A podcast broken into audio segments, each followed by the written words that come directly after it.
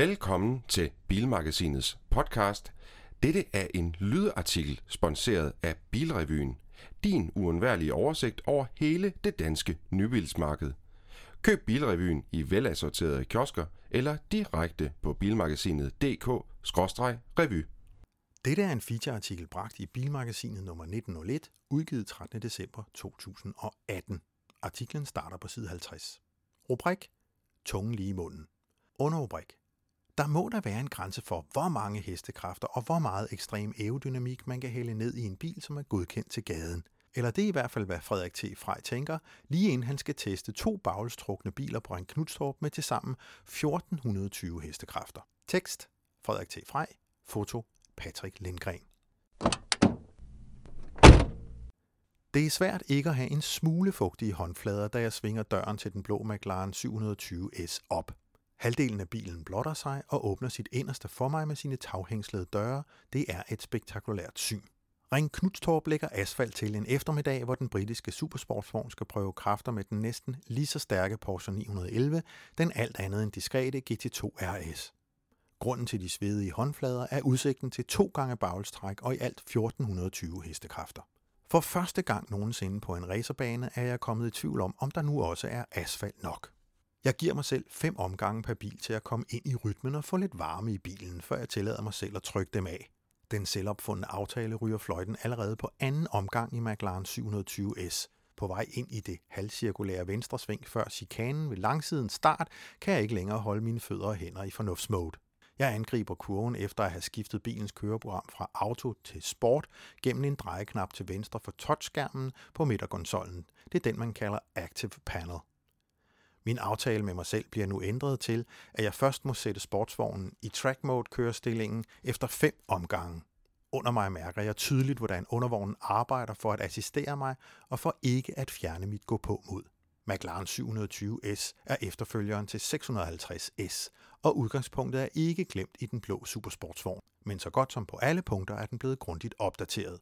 Undervognen har bibeholdt de samme hjulophæng, men den har fået en større opdatering af det avancerede dæmpersystem, som overflødiggør kringningsstabilisatorer. I hjertet af systemet sidder en computer, som er koblet til samtlige støddæmpere. Da al data deles mellem støddæmperne, kan de assistere hinanden både til fordel for komforten og for de generelle køreegenskaber. Også motoren har sit ophav i den turboladede V8, der bruges i alle moderne sportsvogne fra Woking, der ligger sydvest for London, hvor McLaren har sit hovedsæde. Siden 650S er både slagvolumen og effekten forøget, så antallet af hestekræfter passer til navnet. Motoren yder derfor 720 hestekræfter og 770 Nm. Stemplerne er gjort lettere, mens plejlstængerne, der forbinder stemplerne med krumtappen, er skiftet. Krumtappen er også bearbejdet, så den nu er blevet gjort lettere og stivere og udstyret med en længere slaglængde. Det skubber den samlede slagvolumen op fra 3,8 liter i 650S til fuld fede 4 liter i 720S. Ude på Ring Knudstorp er det ikke lyden af V8'eren bag sæderne, der henrykker. S'et i ærmet er den tilgængelighed, som McLaren 720S møder sin fører med. 720 heste og 770 Nm lyder intimiderende, men et langt stykke hen ad vejen, eller i det her tilfælde banen, er britten letkørt, og den straffer ikke en for en forsigtig tilgang til kørslen.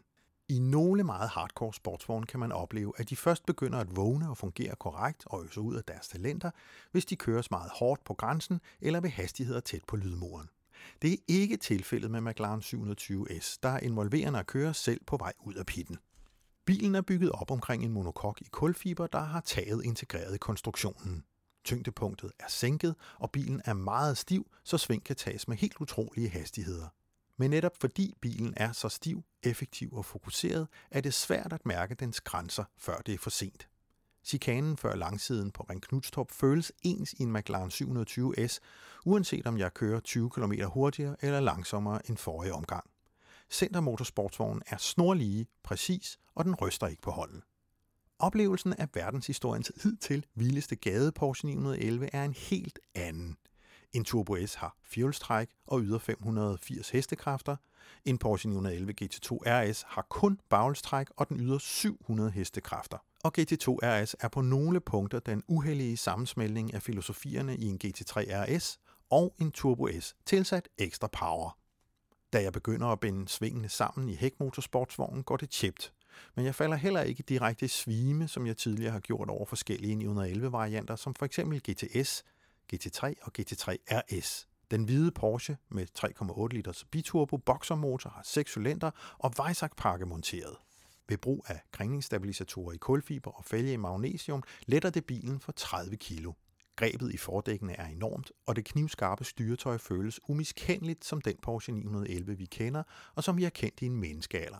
Men kræfterne leveres i store klumper, og som følge af turboerne er mængden af omdrejninger mere begrænset end i GT3 RS. GT2 RS yder sine maksimale 700 hestekræfter og 750 Nm henholdsvis ved 7000 omdrejninger og ved 2500 omdrejninger, mens en GT3 RS yder færre heste og mindre moment, men henholdsvis ved 8250 omdrejninger og 6000 omdrejninger. Doseringen af kræfterne balancerer på en knivsæg, der bare en smule for meget power sender Porschen ud med bagenden i en grad, der går ud over fremdriften. På en bane som Ring Knudstorp er det derfor svært at holde balancen i en GT2 RS, hvis man ønsker at udforske de højere omdrejningstal. En disciplin som GT3 søsterbilerne er mestre i, da deres kraftlevering er mere lineær og homogen. Ingen anden Porsche 911 nærmer sig dog GT2 RS, når det kommer til umaskeret fart i sin reneste form. Accelerationen er ubenhørlig, og holdes motorbilen under skridgrænsen opleves grebet som fænomenalt. Sammenlignet med McLaren 720S føles GT2 RS mindre digital og mindre skarp. Magien i 911'eren er til stede, men man skal være villig til at finde sig i, at den er pakket ind i en krudtønde, og at kræfterne ikke er beregnet til at blive sluppet fri ved enhver given lejlighed. Jeg vil ikke gå så langt som til at sige, at jeg med de to supersportsvogne løb tør for asfalt på knutten, men de bejler begge to til baner med flere højhastighedskurver og kilometer lange lige stræk. Denne artikel er rigtig illustreret med tilhørende billedtekster, som findes i Bilmagasinet nummer 1901, udgivet 13. december 2018 fra side 50. Denne lydartikel var sponsoreret af Bilrevyen, din uundværlige oversigt over hele det danske nybilsmarked. Køb Bilrevyen i velassorterede kiosker eller direkte på bilmagasinet.dk-revy.